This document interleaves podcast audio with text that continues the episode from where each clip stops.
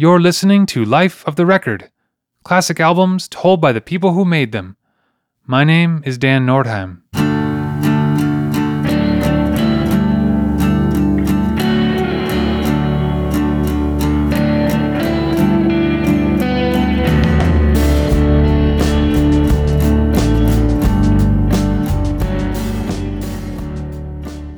Cursive formed in Omaha, Nebraska in 1995 by Tim Kasher, Matt Maginn, Stephen Pedersen, and Clint Schnase.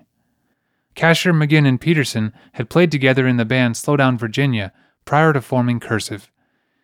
They released their debut 7 inch in 1996 on Lumberjack Records, which later became Saddle Creek. In 1997, they released their first full length album, Such Blinding Stars for Starving Eyes. Another album, The Storms of Early Summer, followed in 1998, but the band broke up before it was released.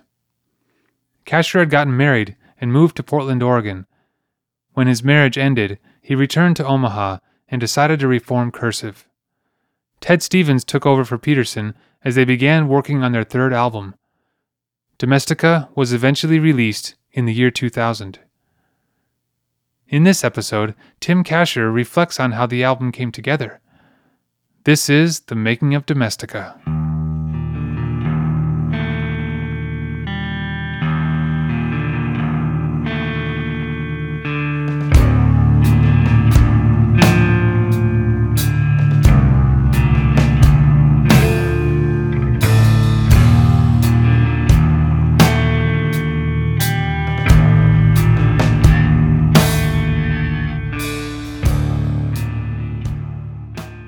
Hey, uh, this is Tim Kasher from Cursive, and we're talking about our album Domestica.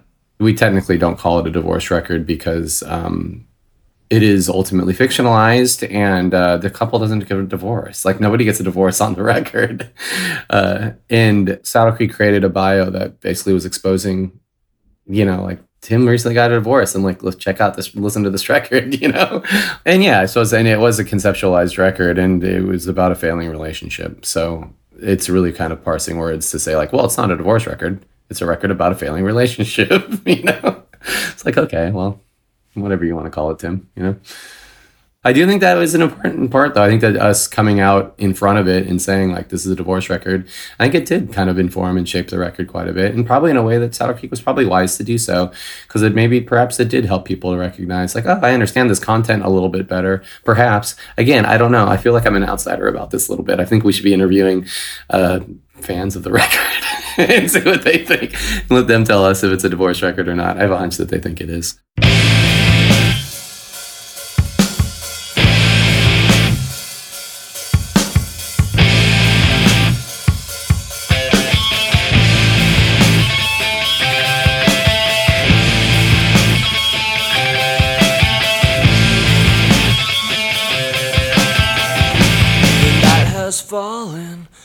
Staircase.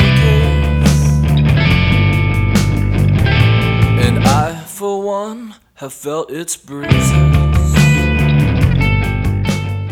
Yeah, so what happened with Cursive? We did two records, uh, Such Blinding Stars for Starving Eyes, and then we did a second record called The Storms of Early Summer. And so we stopped the band uh, before Storms of Early Summer even came out. I'd gotten married kind of on a on a lark, and uh, and we moved out to Portland, Oregon, just to kind of try to find some excitement, some adventure in our lives.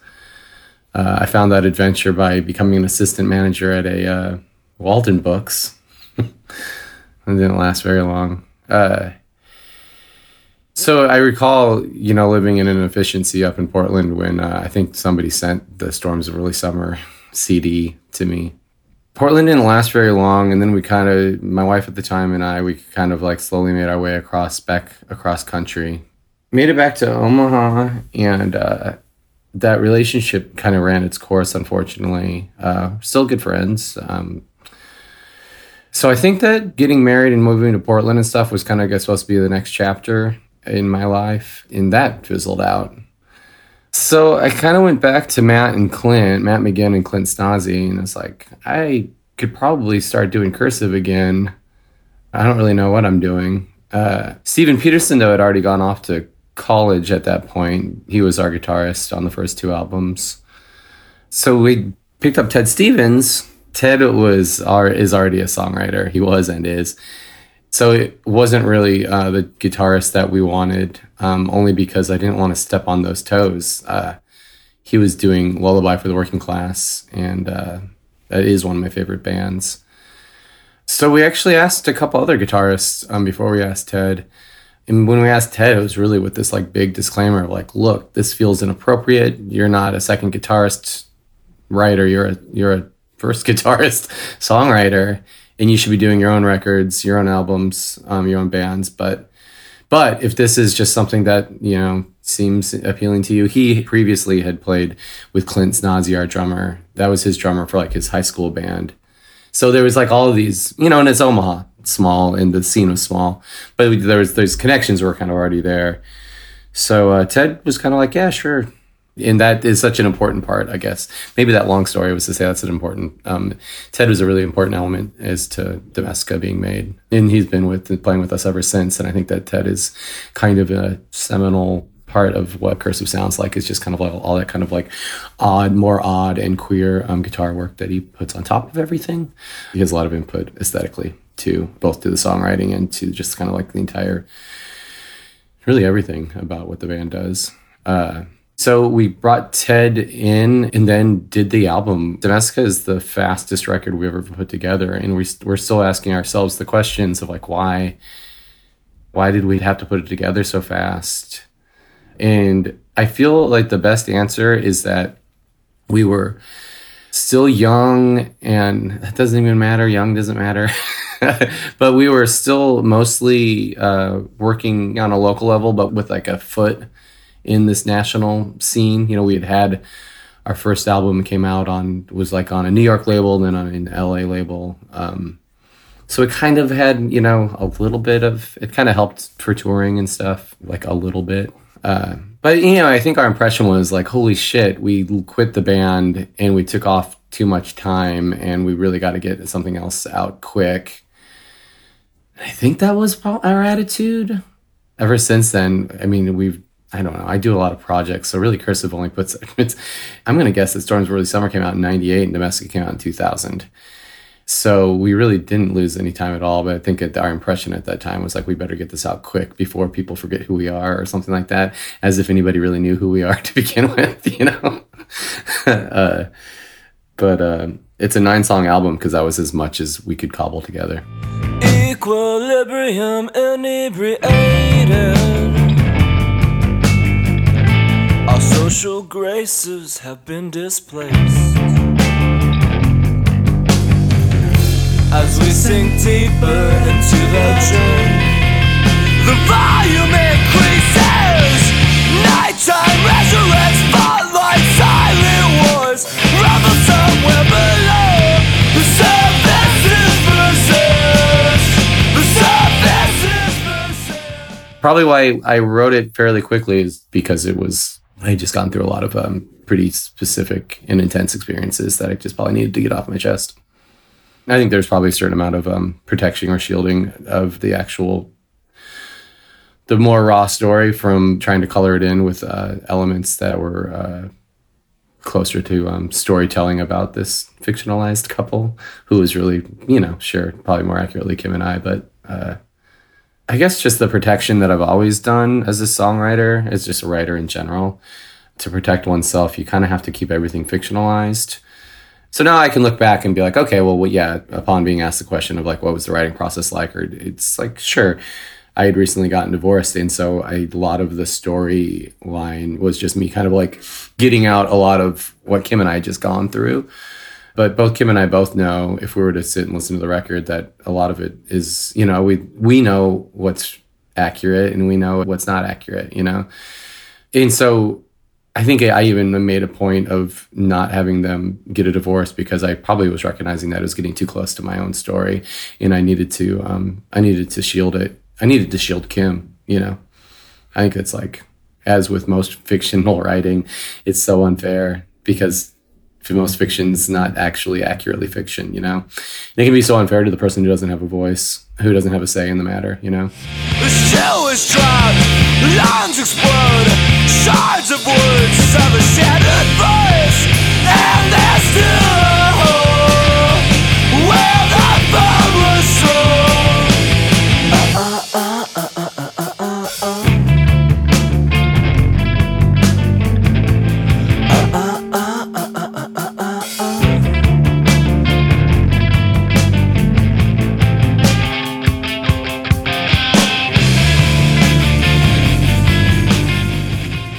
Casualty, uh, yeah, I think that it was a pretty convincing like uh, punch for an opening track. Uh, opening the album with "The Night Has Fallen Down the Staircase" is probably a good, um, you know, it's like placing ourselves into the action, I suppose.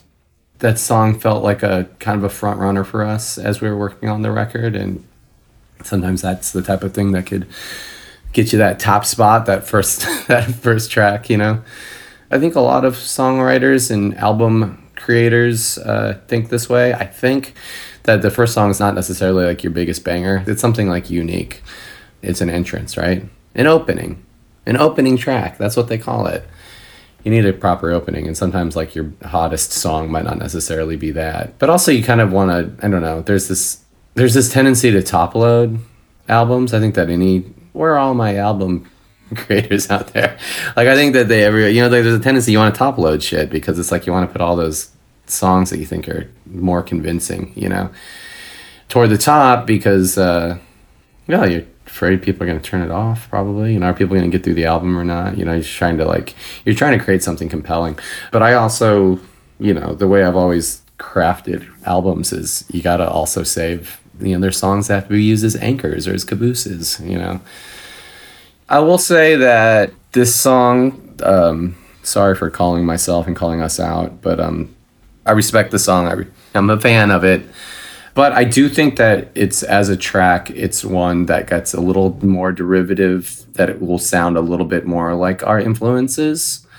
I don't need to specifically say Fugazi, but I do end up specifically saying Fugazi when we put out the Burst and Bloom EP and kind of um, it- you know, we do a song called Sink to the Beat," where we kind of name check um, some of the influences that we were wearing on our sleeve.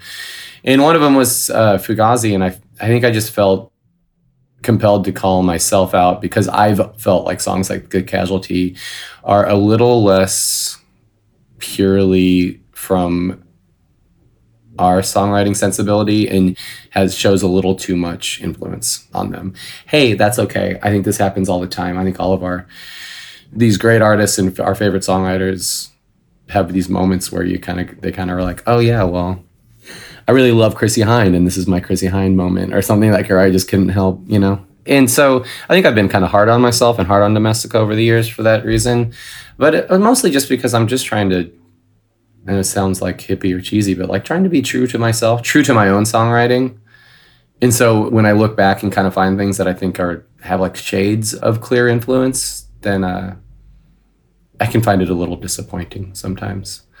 But uh, all that to say, hey, look, I'm a fan of the song. I don't think it's like, and again, it's like, yeah, I grew up, you know, listening to like indie hard rock in the 90s so guess what? You know like that's like like you just like i think that with domestica uh, we wanted to we wanted to fit in a little bit and by Ugly Organ, i think we kind of got back to like just being like our weirder selves but that's again that's things that sound like i dislike or care for domestica less and i think that's kind of unfair. I'm not pitching this record at all to you or to anybody. I'm simply merely speaking my mind uh, we've been doing this domestica like rollout with um, a new with a new reissue and and playing it live front to back and it's been really awesome.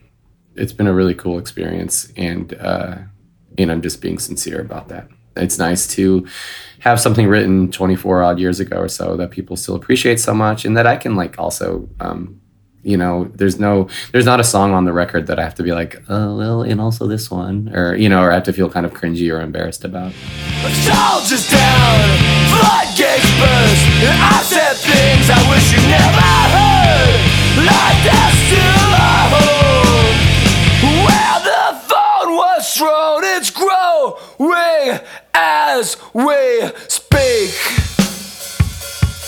And it's sucking us both in. A vacuum of sorrow to swallow up the day. You know, we lived in an apartment and um, there's still, you know, like there's still being a hole in the plastering of our wall. like was like what ended up being like a fairly clear and obvious uh, piece of symbolism for me as uh, as um, I was like reflecting back on um, the relationship that her and I had had. Uh, nothing like so terribly violent, but um, there's like kind of a violent act in that, just in the idea of a phone being thrown in a hole in the wall, you know, in the plaster as a result. But uh, I don't know. I think that's probably getting a little too close to talking about things that are like, I, don't, you know, like make it seem like I'm starting to like point fingers or waggle fingers or something like that. And I'm really not. Kim and I are totally. Um, we were young and just like going through. Uh, you know like a tough time trying to figure ourselves out and figure each other out and trying to figure out how to make a make our relationship work you know and just also drinking way too much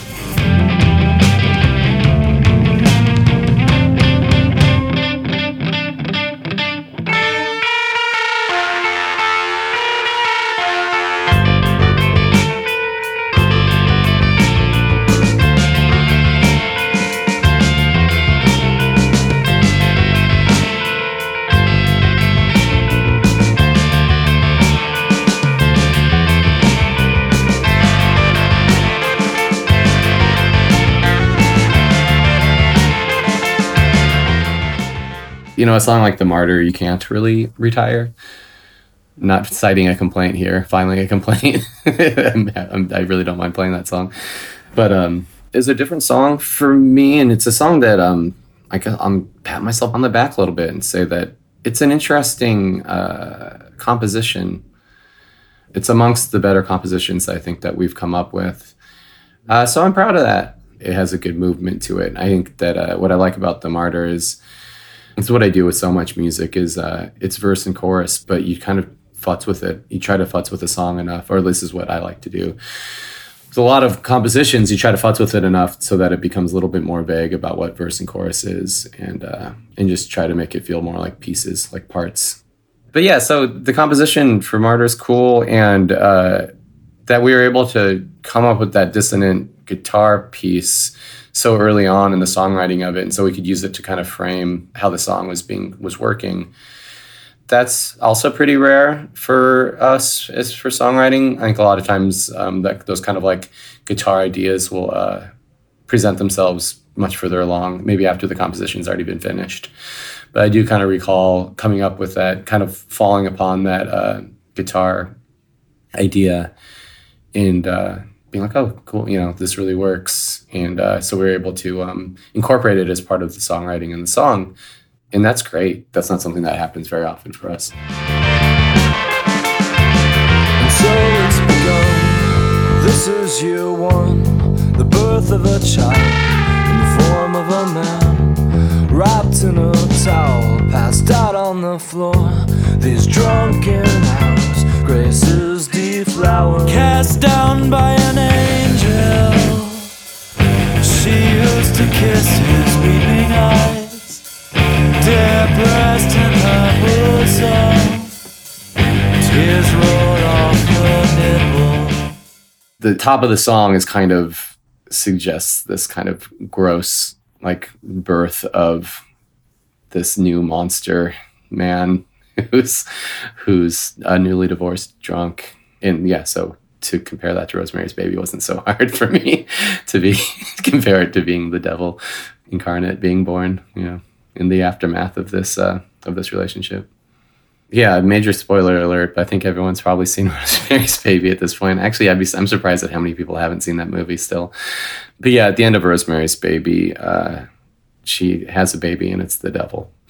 It's the devil born on earth. And uh, the uh, cabal of Satanists chant the year one, which is, um, I think I've kind of read of some people consider to be also being the year one, as in the year one, as in this is now whatever you want to call it. You can't call it AD one, the birth of Jesus, but whatever the uh, Latin we want to use for the you know the first year of the birth of the devil. But yeah, they kind of he yells out the year one because uh, it's the first year of uh, first year of Satan.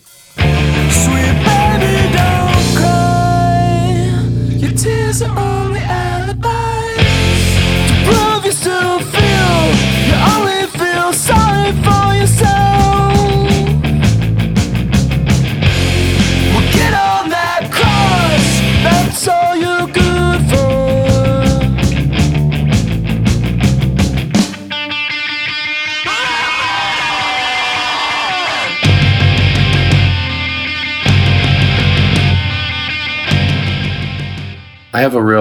uh, fixation, for better or worse, with uh, religious imagery, or I should say Christian imagery. And that's just from an upbringing, and that's just 12 years of uh, Catholic school. Catholic and Jesuit, I guess I should say more specifically. So, really, um, you know, was totally indoctrinated. So, so much of that imagery is just with me now forever, you know? But I, yeah, I, I like to go back to, I mean, it's the oldest stories in the world, the Bible, you know? and uh, I go back to them uh, time and time again. Even today, I um, I just can't stop. But I also my fixations also has you know it's also rooted in a certain like I think a clear like bitterness that I developed from those twelve years of um, kind of being having that at times feeling like it's being forced down your throat, you know. Passion seeps in lonely messiah. Now he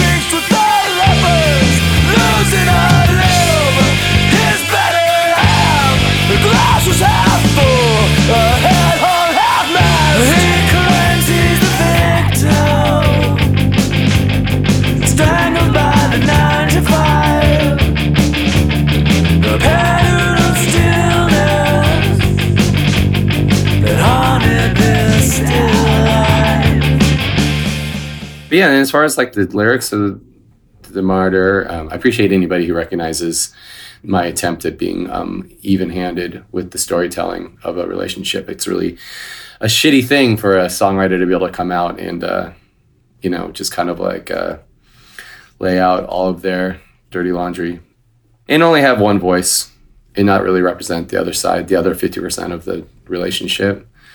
Um, even grosser if it's a male, you know. I think that sometimes I'm I'm certainly more forgiving for um, albums written by women where if a guy is like a piece of shit and uh, they want to talk about it, it's like yeah, let's fucking talk about it. Let's air that, you know. Uh, but I'm not as interested in hearing men talk bad bad mouth women. It's like not really very compelling to me, you know. So anyways, martyr is like kind of like more or less from the word go is like kind of offering um, the female's perspective on it and giving this female, giving the um, woman an opportunity to um, to take down the man and his bullshit.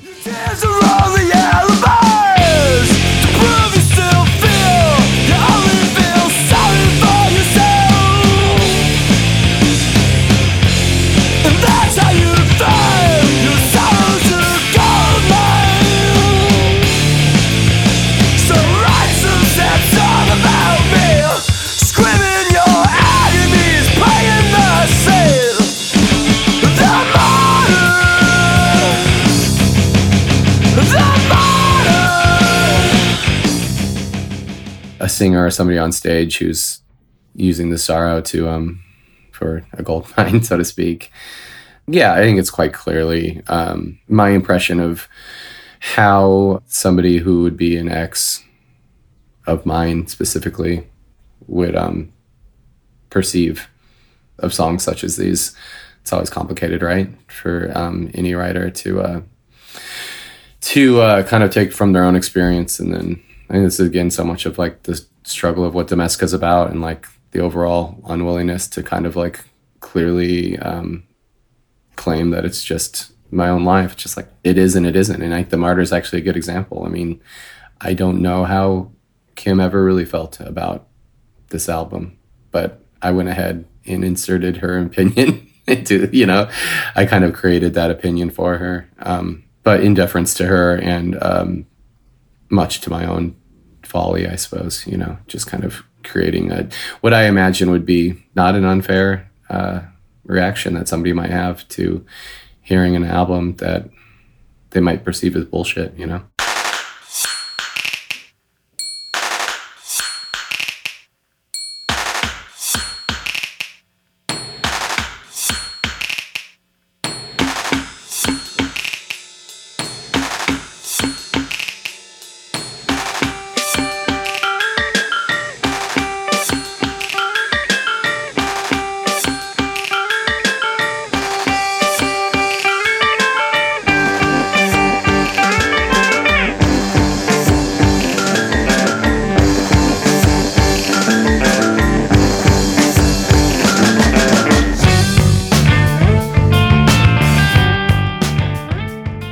The electronic drums that we use uh, at the top of Shallow Deep Ends is uh, very much a product of another big influence of mine at the time, and a big influence of mine in general.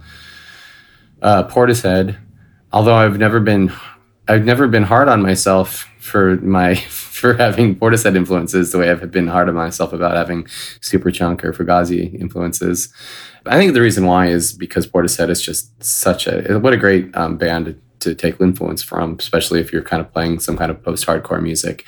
It's borrowing from a different genre, and that seems much wiser than borrowing from one's own genre. That's dangerous, I think. So yeah, I just was I had become infatuated with Portishead in the late '90s, and uh, so it was kind of short-lived. But the um, for any real historians of what I do, which is like maybe there's two of them out there. The drum sequences on both Domestica and also on the first Good Life record, which is called Novena on a Nocturn, which I want to say came out and also came out in 2000 or maybe it came out in 2001. Um, to me, as the songwriter, they're really companion um, albums. They're both albums that are that are post that divorce and kind of touch on that relationship, just with different sensibilities, with different attitudes.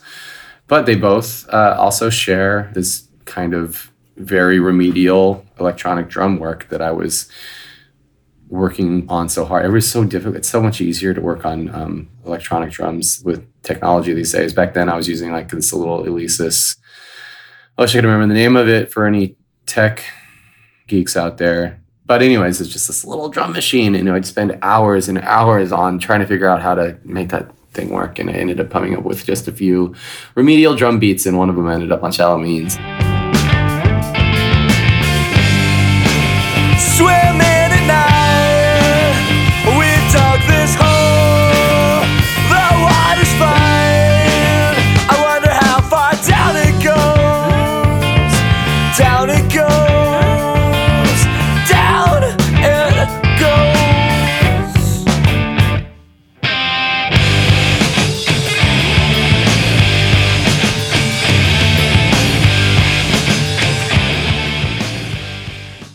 placed this song uh, third on the album because we uh, had the impression that it was going to be um, a much better received song. Turned out that Casualty and um, Martyr really are kind of two of the, I guess, best received songs on the album. Or maybe I'll I might go with the Martyr and maybe Radiator Hums. I'm not really sure. It's nice that this album has um, a lot of different favorites. Uh, but I feel like Means Deep Ends is not is not one of those.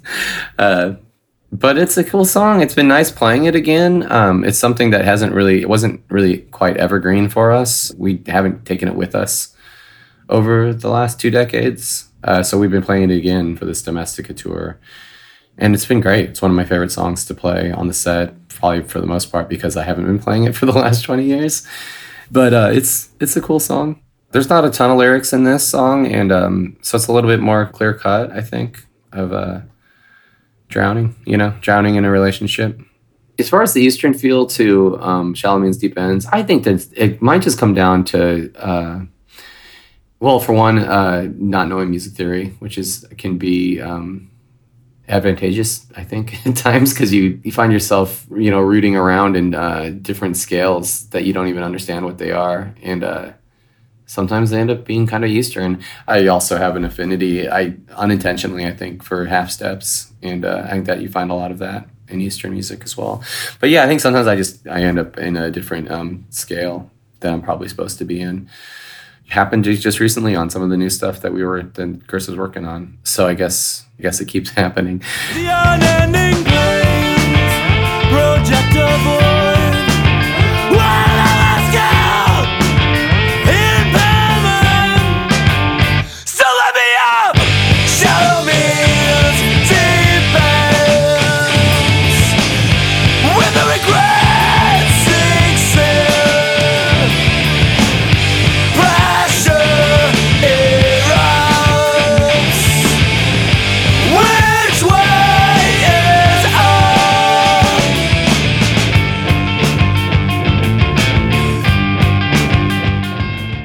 You know, as far as any kind of loose concept that kind of works through it, I mean, we're on song four now, and I think that making friends and acquaintances. As I said earlier, you know, Casualty was kind of um, weird. The album starts by being thrown into the action of maybe like a certain specific uh, drunken evening or a drunken fight, you know. In by song four, I think it's kind of one could see it as uh, laying out what's going on out in the world. Um, you know, the, the album's not just one evening. It's kind of, uh, nor would I say it spans an entire relationship. I think it probably only spans this suffering tail end of this relationship, you know.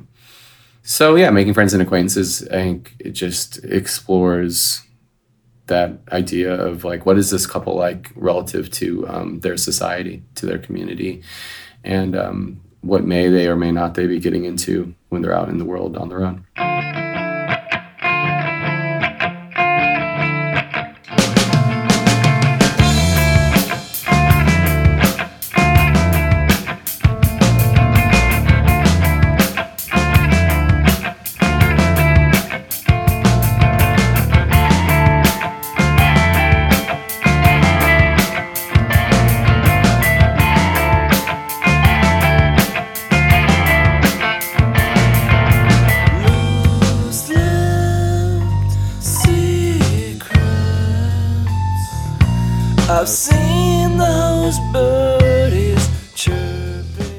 Yeah, for making friends and acquaintances, this was one of the songs that uh, Cursive didn't actually even. This was a song that we had to poach from uh, in between, like that Cursive kind of breaking up and getting back together again. I was uh, cobbling together a different band called Braces, and that was uh, my wife at the time, uh, Kim Hyman it was Kim and I. She was playing bass. I was playing guitar, and Clint Schnase, Cursive's drummer, played drums with us. But we never played out. Um, we were really just working on the songs, and then we went and recorded them. And I think the idea was Kim and I were going to continue. Actually, I know the idea plan was is that when we moved out to Portland, we tried out different drummers, including a gentleman from um, kind of like Spitting. Played with him at one point out in Portland, but you know, then Kim and I divorced, disbanded, and the band disbanded. uh, and uh, so as we were trying to round out Domestica, I had these five songs from Braces, and uh, we ended up putting them out on this Domestica reissue. It's a seven inch that we did that kind of goes along with the Domestica reissue. We did not conclude the recording of Making Friends just because it's already I mean, it is interesting to hear the first version of it, but it's a little less compelling to us other than these four other songs that very well could have been also on Domestica. And I think they're interesting songs, and I think at least a, at least a couple of them would have been cool on Domestica. But I'm not one to poach songs and put them from one band and put them to another, or you know, like I don't. It's something I've avoided for the most part for my entire career. So even then, it felt uncomfortable for me to go to Cursive, the band, and kind of be like, well, uh, I do have these other songs here, and they maybe would have been Cursive songs had we kept going. And maybe we can, if we need to round out this album, maybe we can just kind of take one of these. Interestingly, we took Making Friends and Acquaintances, which is a um, much quieter, almost folky song in a way probably the most folky song. I guess the folk song on the record, actually. I mean, if you want to call it folk, it seems like that's maybe a bit of a stretch. But um, it follows more of a classic chord structure. Uh, so why we chose that one instead of some of the heavier stuff on Braces, uh, I think I just really liked this song a lot. I guess I just thought it was the song that stood out of those five songs. Cursive, the rest of the band, they were open to it. And Cursive did a nice job with it. I mean, it was real already one quarter us anyways, Clint and I but bringing having you know Matt and Ted on it definitely um, brought the song to life. But still, I can hear those dirty birds chirp away. It's I know by heart. Sometimes I resent making friends and acquaintances. It's a thin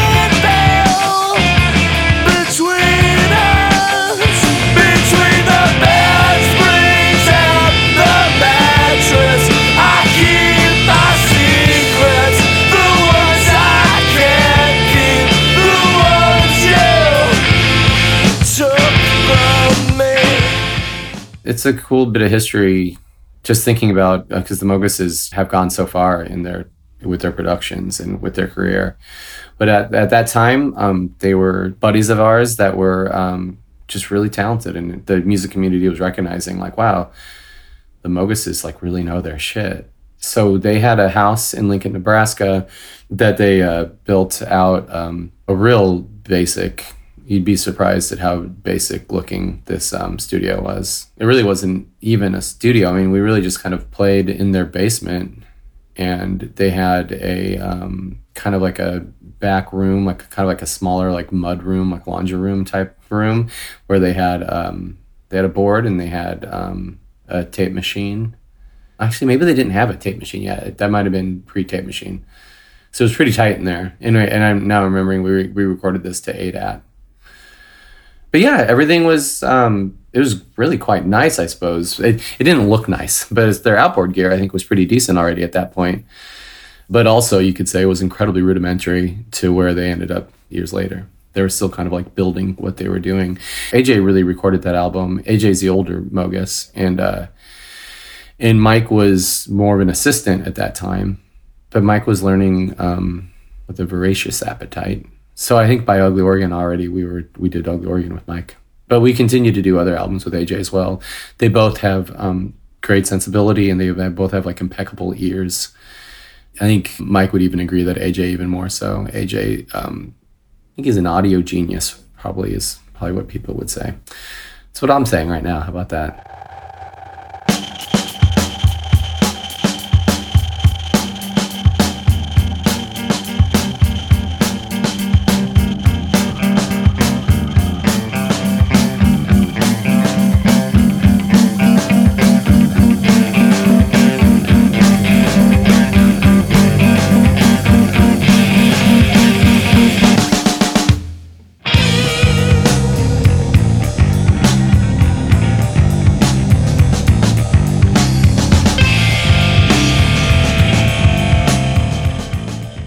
Ted sings on the verses of the song. And uh, for a while there, I started thinking that this was a song Ted wrote. And I think that Ted has since said, come back to me and said, like, no. But he did write, um, he wrote the lyrics for the verses that he sings. And I think that maybe is some of the confusion. I, I think of it as a Ted song for that reason. I will say that there's a familiarity in the type of songwriting I do in the uh, bass line. Red So Deep's kind of based around a bass line so I wrote the song as a bass line. Um, it's something that Matt Maginn and I have a very good relationship about. With cursive, specifically, sometimes a song is written just as a bass line, which means that Matt's part is already written for him. Uh, but he's always been really cool about it. He doesn't mind that at all. And then he's able to like give it flourishes. And um, I've never written an entire composition for him. I just kind of been like, here, this riff. Sorry, I already have this riff written. And then he just kind of takes it on.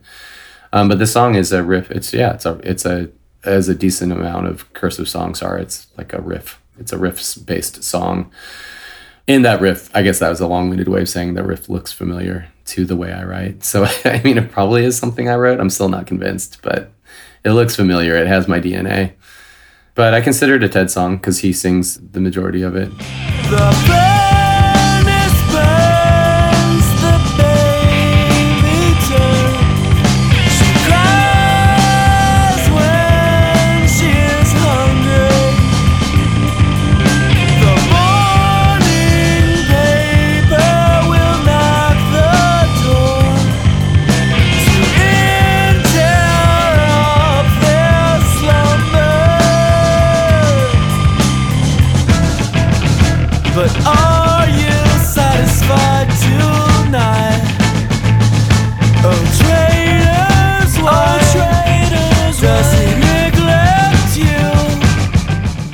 Well, having Ted sing a decent amount on this record was really um, something that I wish that we've done a better job of keeping that up because back to you know I mentioned bringing Ted into the band was a difficult decision to make because of him being a songwriter already and didn't want to kind of uh, curtail any of his own songwriting. But we also opened the door to him just be like, and also write whatever you want to write. You know, like we, we can be co-writers of this band and um, we'll bring you in singing. You know, just kind of like wanted to bring Ted in as who he is, which is a songwriter.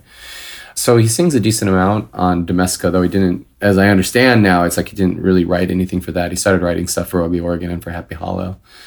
But uh, we did a good job of of sharing vocal duties a bit more on Domestica, and I think it's great.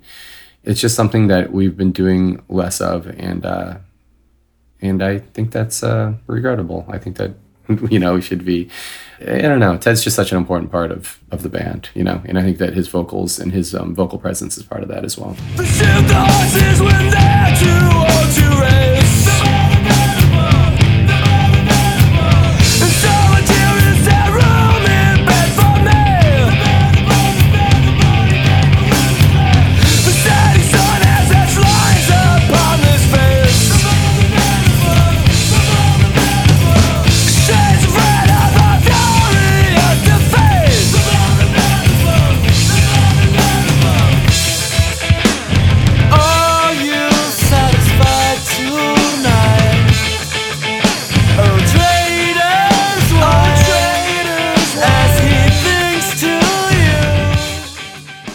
For the end of Red So Deep, I think that's a nice moment on the record when we get into like the small falsetto section. I guess that's a um, a female's like perspective at the end. Most of the song is about um, questionable infidelity and uh, frustrations that arise as a result. So that's a lot of the song kind of is um, a fight in a sense, and uh, so the ending's kind of like a denouement, I guess, suppose of um, the other side of relationships. Of like, you're still going to be in a continued relationship, you need to make up at some point.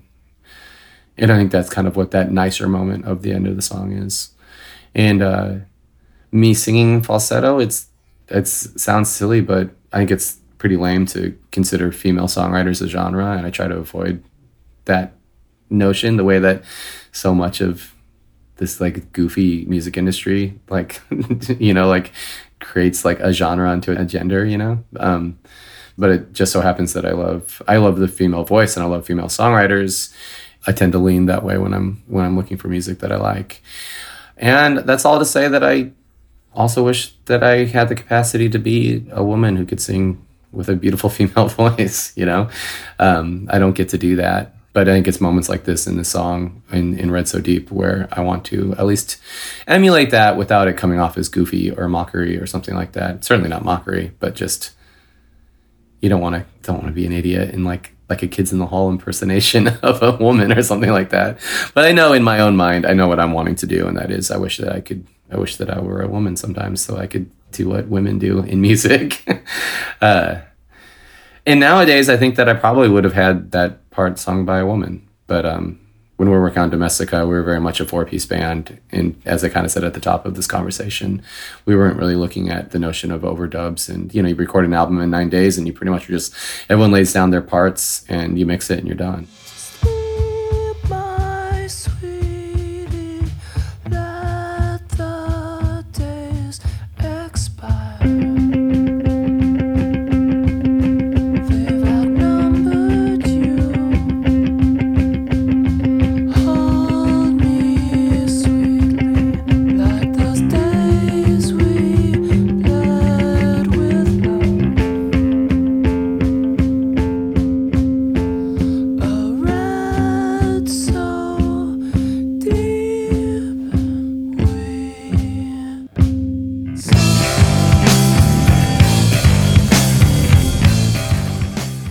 Such a cool production trick um, at the end of Red So Deep.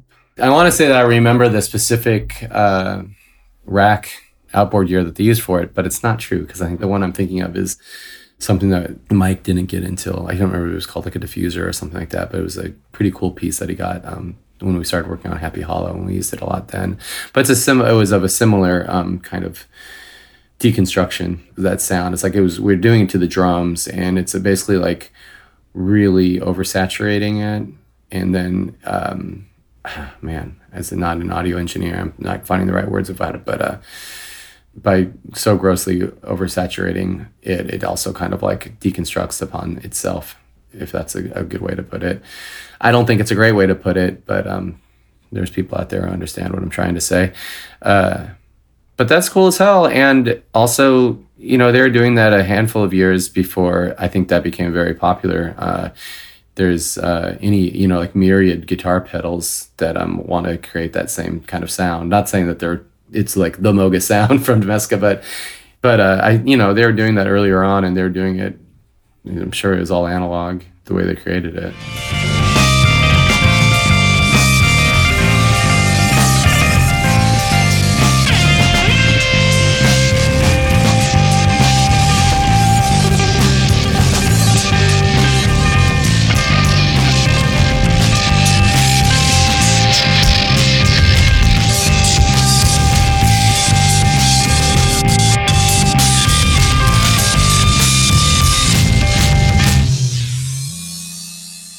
AJ uh, likes stuff far heavier than cursive. AJ introduced me to I Hate God back then.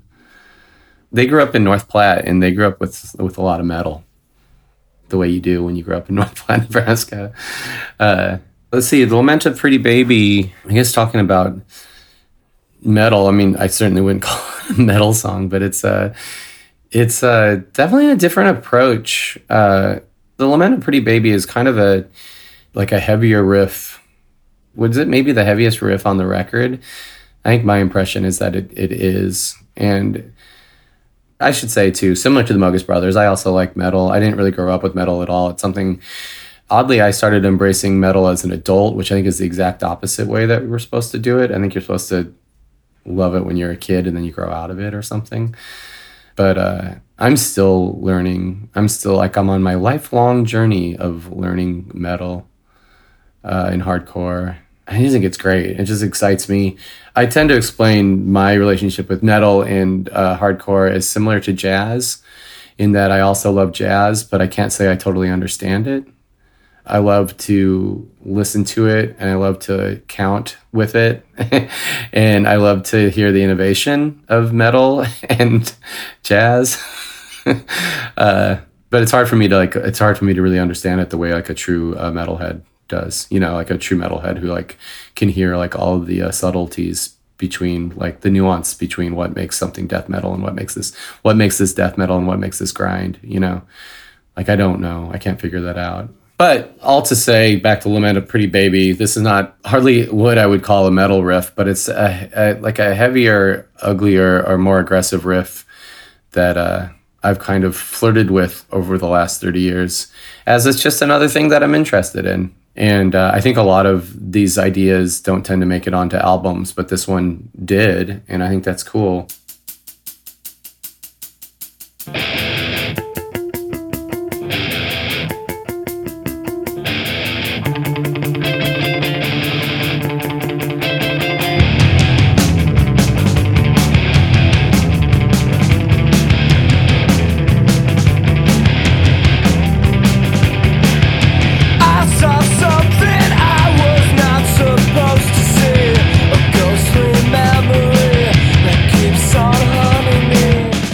Fair to say that this song just has a lot more ad? I think it has just more attitude than some of the other songs on Domestica. Ted didn't care for the song that much um, after the fact and didn't want to play it for a long time. And uh, I wish I didn't bring that up because I feel like it'd be more fair for him to explain why. Because now I'm gonna put now I'm gonna speak for him and say that I have a hunch that he might feel that the riff is derivative in its own way of just kind of being like, ah, this isn't quite cursive. This is um, maybe a little bit closer of like Tim's like occasional dalliance into um, wanting to find more aggressive songwriting. Cursive as a band is like the lightest hard rock band, right? I think, or something. You know, it's like we're kind of not hard rock, but then sometimes we're very hard rock, but it's just kind of sprinkled throughout or something. It's confusing even to us, and it's made us um, to our own demise. It's kind of left us a little bit genreless at times, and so people don't know where to. who we were supposed to tour with. Sometimes we don't know, but we've gotten a chance to open for Mastodon, you know. But while you know Mastodon fans would flip us off, you know, but it was still cool to get to open for Mastodon. What a dream! I fucking love Mastodon.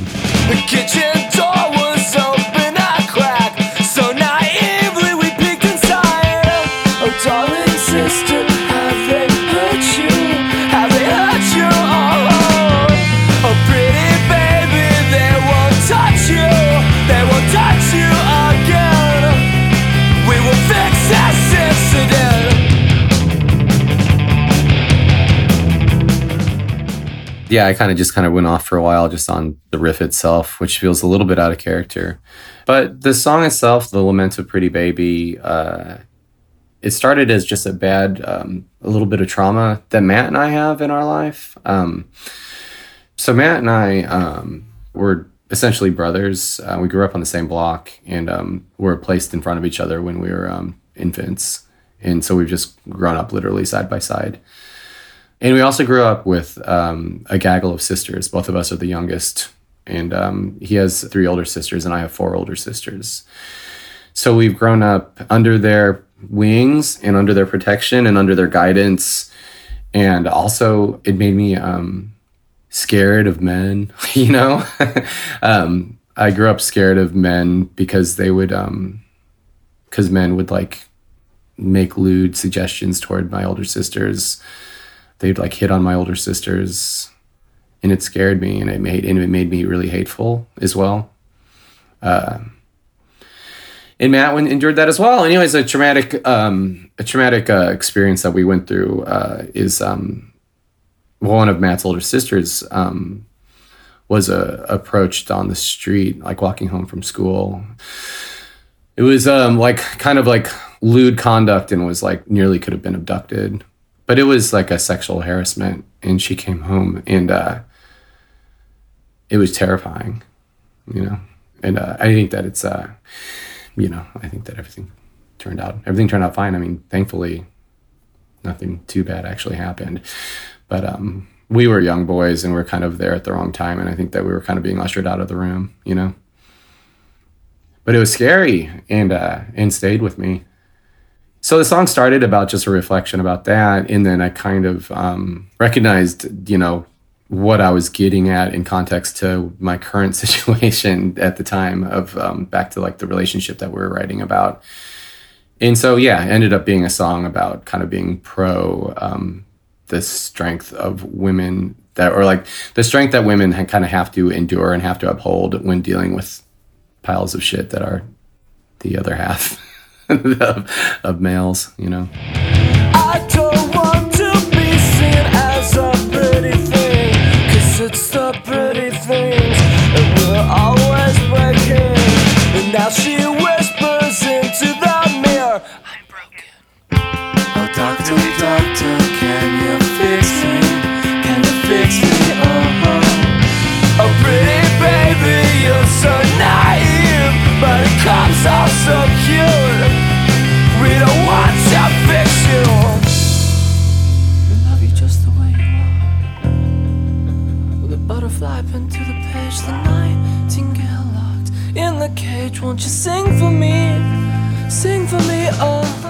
It kind of goes back to the fight at the end, I suppose. You know, I think it can be kind of interchangeable at that point, like who's really speaking. But um, you know, like one trying to present themselves as strong. I think it's, it's kind of like the heat of an argument, pretending that you're the strong one and recognizing you're not the strong one.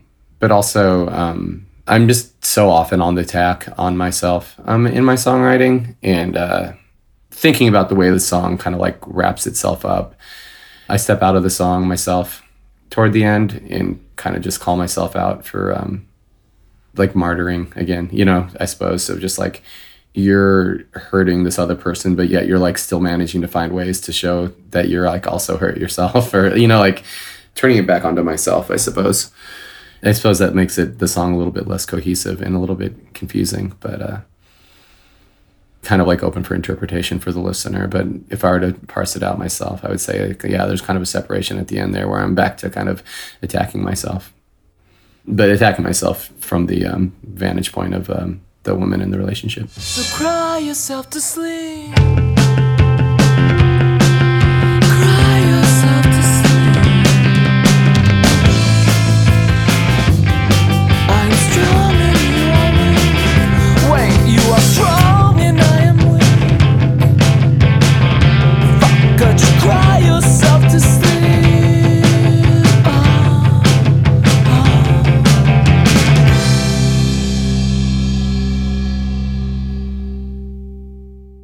Game of Who Needs Who the Worst is one of my favorites on the record. I think it's just uh, back to composition. I think it's an interesting composition. I appreciate that we let ourselves uh, stretch out through the opening with kind of a trippy-ish um, instrumental section. This album doesn't have a lot of room for that. It seems like it's a pretty tight album. We let ourselves go off at the end of Red So Deep. I think that's a nice moment as well. But so yeah, we're kind of having an instrumental moment at the beginning of uh, Game of Who Needs Who the Worst is. Uh, I quite like that, and uh, it really it's just because we were kind of smitten by the section.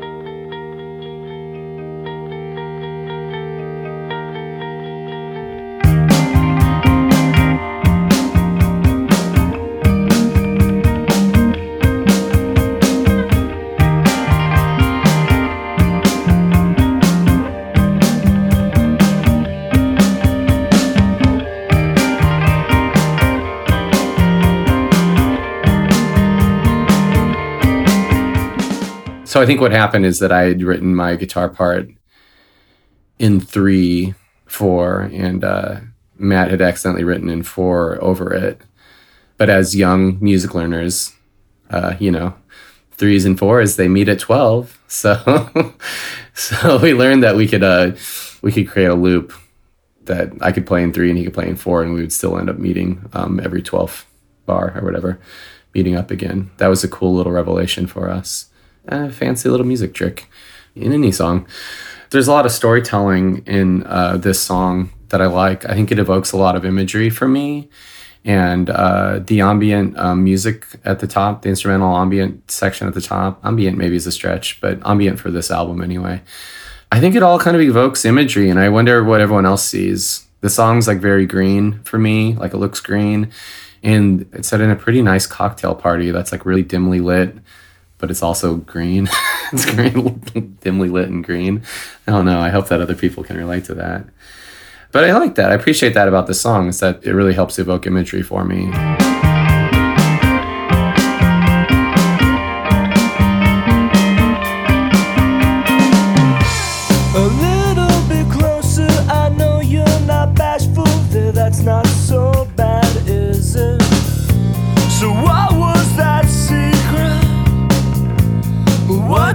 That prick whisper to you?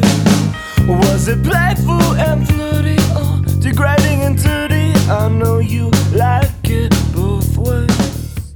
It's a pretty um, ugly song. It's like the lyrical content, it's really the ugliest probably of the album. But that makes me like, appreciate it as well. I think it's great. I'm always supportive of any time that I'm willing to um, kind of go a little bit further out to um, really expose what I think is really trashy and gross about humanity. And, and that includes in what we see in ourselves too. Uh, I think that that's kind of um, more of like a raw exposing of our actions and our reactions.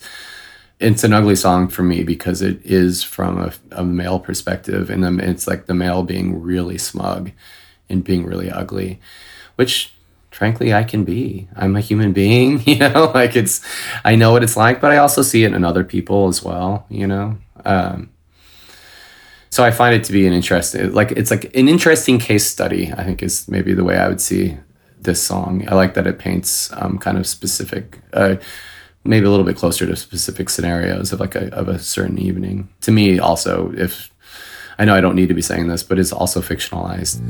So, what did he say? To make you so goddamn defiant, so fucking triumphant. Relations in direct competition, domination. The players disguised as the lover, the best friend. A game of who needs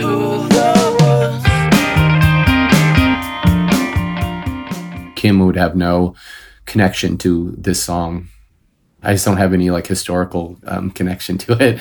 Uh, but it's the feelings, you know, it's the feelings of what we were going through and, and how we were just how we can get so bitter towards how we can be so bitter toward one another. I'll say respect to Kim or, or just to to anyone I've dated or been with. Strong motherfuckers, you know, like like uh, you know like strong dominant women that are fucking cool, you know. And uh, so yeah, I, I guess I should say too that I guess that's kind of something about this record too is it's not really um it's not really cookie cutter or black and white as far as like the aggressive moments equal male or you know it's kind of shared amongst gender i guess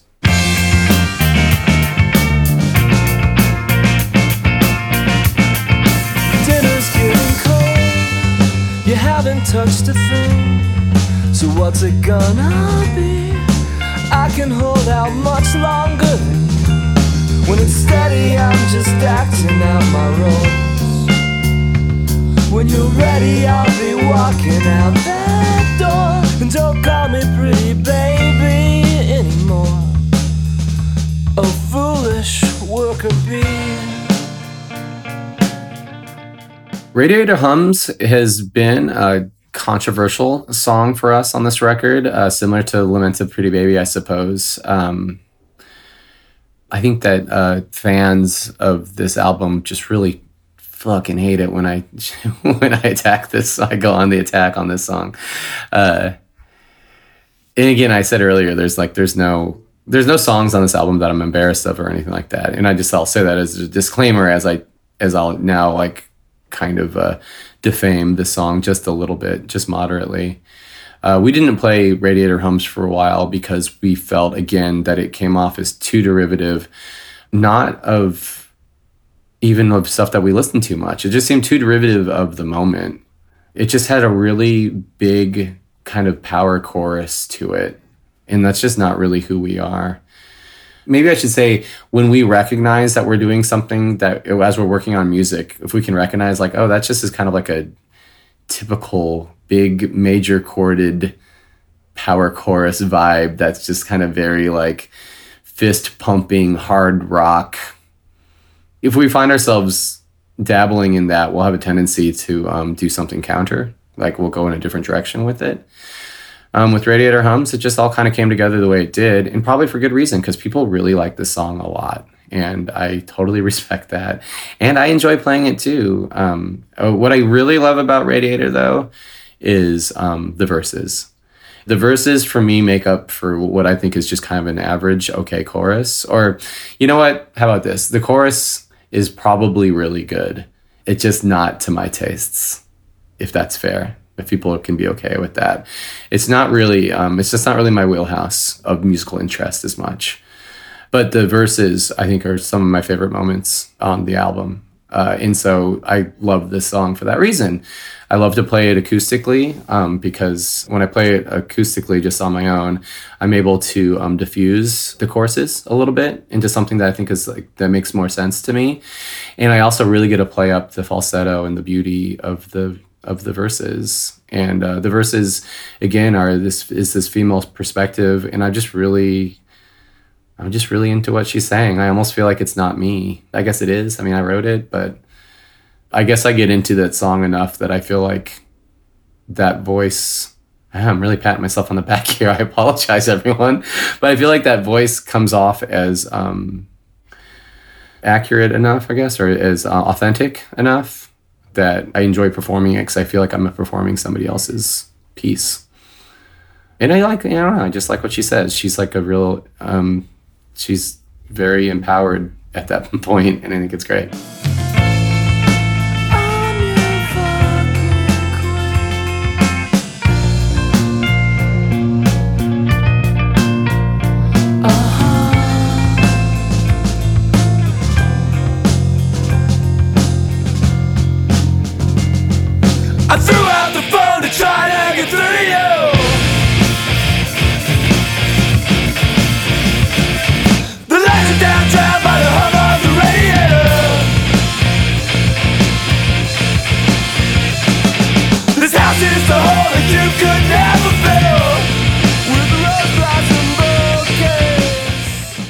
A radiator plays a big role in um, Eraserhead, and uh, I suppose people can interpret it in different ways. But I think the radiator is. I don't know if I should say simply put. I don't think it's simple as far as the symbolism, but it's just it's this thing that continues to like rattle and hum in his apartment and um, in his like intense anxiety and depression he just like stares at it and it consumes him and it ends up just being kind of like symbolic or emblematic of of his anxiety and his depression I think something like that. So the film Eraserhead uh, is astonishing to me. I'm just a huge fan of that movie. I understood it, which I think is can sound hilarious to a lot of people. Because I think I understand that movie. I think I understand everything about that movie. That movie comes across to me like a very linear like Cameron Crowe story or something like I think it's just being I saw it when I was um, a young adult. And um, just the fear of being uh, caught in a relationship and accidentally impregnating somebody. And uh, it's a male movie. It's a very male movie. It's about young men being terrified of responsibility being terrified of adulthood. And that has been such a huge influence and i think it just it resonated with me so absolutely. I think i'm terrified of responsibility probably as just like a typical male i think. Uh, the graduate is also one of my favorite movies and uh, it's just like kind of like this like weird male fantasy of just like kind of getting to be like like can my life just be about nothing can i like just do nothing in life? Can i just like float around and and can i like fall in love with a woman but also like have sex with her mom and you know just like a lot of just like it's kind of an awful movie. And it's so narcissistic you know? But i really um i relate to all that because um sadly also i mean i'm glad that we can be talking about representing a female perspective on this record but i also have to accept and admit that i'm also i grew up male or i am male you know? It's, as much as i wish i wasn't i guess you know? But it's just kind of like what i have to deal with and uh, but I like to be honest about that, and like I like to take a shit on men and on me.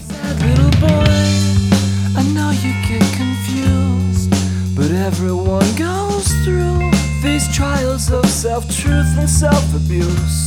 When you're selfless, you're so hard not to adore. When you're selfish, I just love you even more. I wanna help you, but you gotta say the words.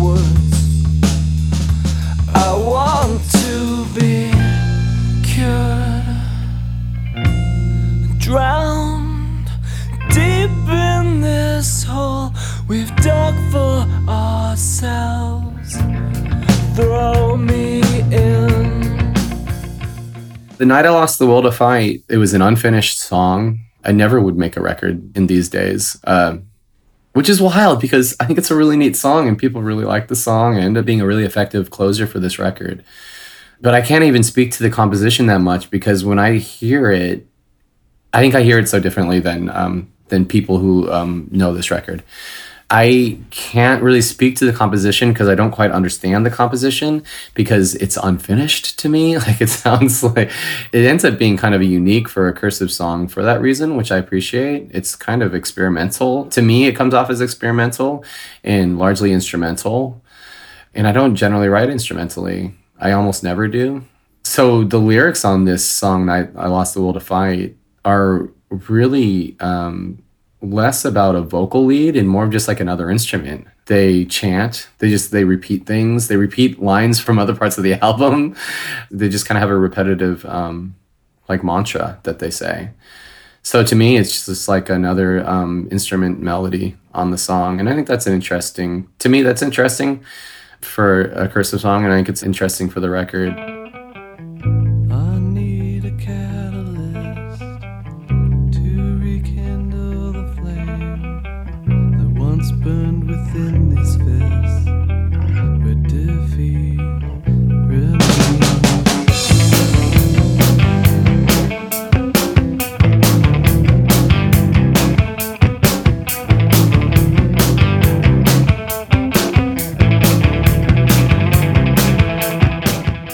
It brings something different than the other songs don't. But clearly, we liked it enough that we thought it would be cool on the record. And I think it's probably just me being kind of persnickety of just feeling like, well, I never, I feel like I never quite got a chance to lay all my ideas out for that song before we rushed in to record the album in nine days, you know? But it did give me an opportunity, um, as it was, I think, one of the last songs. I mean, it was, must have been one of the last songs we wrote or one of the last songs we chose to be on the record. And it gave me the opportunity to um, put a, a bow on the record, to kind of like to tie a bow at the end of the whole thing. It gave afforded me the opportunity to um, bring it back to the top by um, citing "The Night Has Fallen Down the Staircase" um, to kind of try to help bring a cohesion to the album.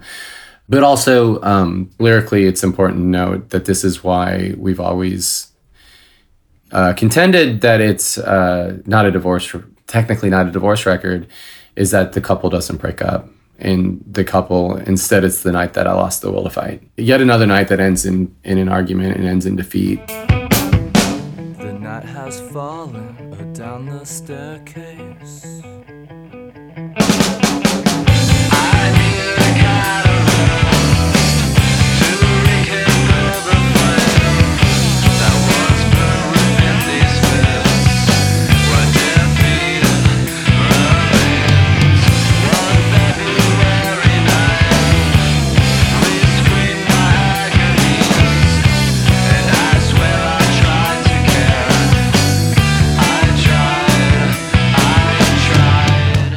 This I feel is from a male perspective, and it's uh, essentially feeling overall defeatist and just being like, I can't fight anymore. I'm just going to stop fighting, and I'll accept my lot in this relationship. And I do think it's more common. I think it's actually far more common for men to do this than women. Um, I suppose you could always come up with different examples, and you can't really make the stereotype. But I feel like we can probably both, or any of us, can think of plenty of examples of men who just clam up, you know, like later in life and they just stop talking. It's kind of sad, really. you know, they just stop fighting. It's kind of weird. But, you know, there's for any examples that you can think of like that, you can also think of like plenty of like really sad scenarios of women who are kind of muzzled, you know, or um, kind of like kept under the thumb of their like male counterpart. So there's that too. They have they lose the will to fight because they're kind of not allowed to. I mean, I suppose you can see it both ways. Icicles hung down like prison bars.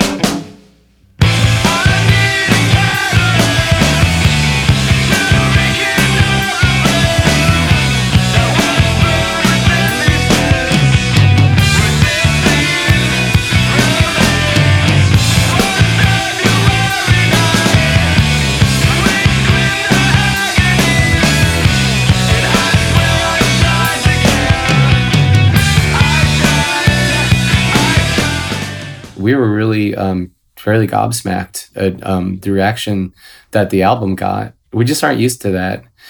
Like most musicians, you're not used to, you know, you make something and you get really excited about it and you can daydream about its success, but you don't truly anticipate it, you know?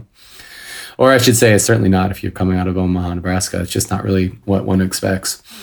So yeah, I remember quite vividly being out on tour. We are doing a co-headline tour with Small Brown Bike, a band from Michigan who are still really close friends of ours to this day. And we're playing appropriately very small rooms, but as the tour was going along, those rooms were like filling up and like selling out, and like we ended up some of them just being like packed with people sit waiting outside and, or like wanting to get in, and it blew our minds. We couldn't quite process it, you know. Um, but that was a lot of fun though too. Um, what was most fun about it was just um, uh, being around the country and eventually even then being in Europe and just people singing your songs. And, you know, like we're a local band. So we understood being a part of a community in Omaha, but now you're kind of a part of a community in um, like Richmond, Virginia. I think I remember playing Richmond, Virginia on that tour and just being like, well, this is wild. I guess, you know, now we're like, we're part of this community, at least for the night.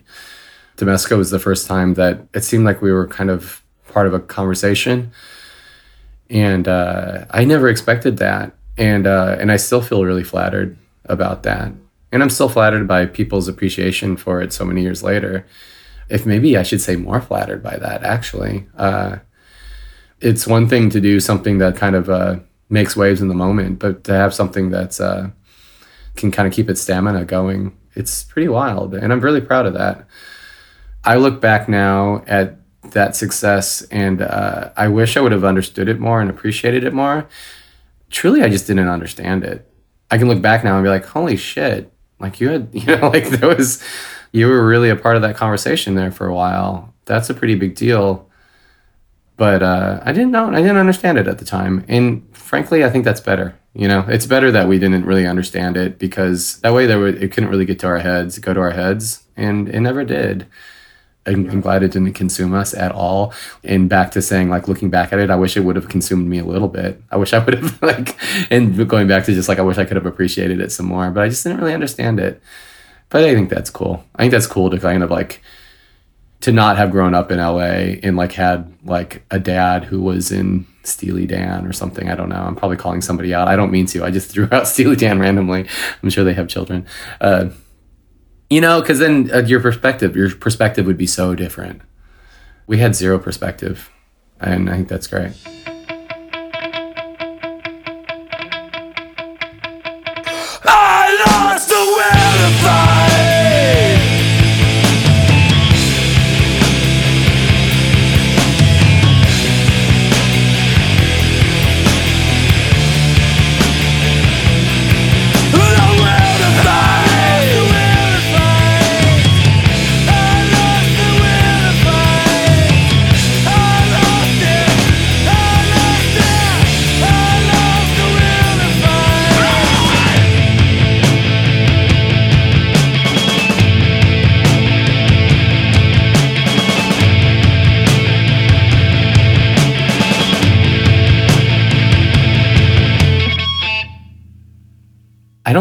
Recall Kim and I ever really having a conversation about it. Uh, I think it'd be an awkward conversation. I don't talk about my records with the people that I'm close to in my life. I never have. And I think so. I think with Kim and with Domestica, it's the same thing. It's just like, eh, you know, I think it's just an awkward conversation. I, you know, it's like everything's laid out. And um, if something in it would have really truly pissed her off, I think she would have brought it up to me. I hope. But shortly after it came out, I mean, she was really supportive and seemed, you know, excited at times about the reaction that the record was getting and stuff. So she seemed nothing other than supportive about it. And she's always been very supportive of what I'm doing in music. And I really appreciate that. We'd been really out of touch for years and for um, a good amount of years. And I reached out to her about this reissue and about the fact that we were going to finally put our Braces songs onto um, a seven inch and she was just delighted you know? She just thought it was really cool and there wasn't much more to say than that you know? She's kind of busy with her own life so she's like not really uh you know i'm sure to her that just seems like a thousand years ago so. But uh, other reactions um and i've told this story a few times but it is funny and worth noting. My grandma was really pissed off about uh domestica she saw it and it's not unfair the way she saw it. It's what we talked about earlier in this conversation that i also grappled with which is should i really be airing all of this um, all of my personal life out into the world like this? And my grandma says no. You know she's like no you shouldn't be. Um, she saw it as kind of um, you know because she's also very catholic. And so divorce um, she was ashamed of my divorce you know and just kind of really did not appreciate that i was running around letting everyone know that I got a divorce, that I was in a that I was in a messy relationship that ended up in divorce, you know. I can only assume that there were certain people that were coming out to the show specifically because they felt the need to talk to me about their relationship that they're currently going through. And I'd, I'd listen and I would try to offer advice that I could. But oftentimes, too, I would, I ended up kind of just saying the, what became like a running joke for me, which was, do you really think you should be asking me? you know, like, like I'm not sure that, uh, you know, like if, if anything, I think I just kind of exposed that I don't know how to do it, but that's not necessarily true. Uh, you know, I'm not a th- I'm not a licensed therapist, but in that, there's just a lot of beauty in that too. There's just a lot of camaraderie and, uh, you know, people, um, you know, resonated with something that I sang about and spoke about. And you can kind of find kinship in that when you're going through that. Visit lifeoftherecord.com for more information about Cursive. You'll also find a full transcript of this episode and a link to purchase Domestica. Instrumental music by Flooding. Thanks for listening.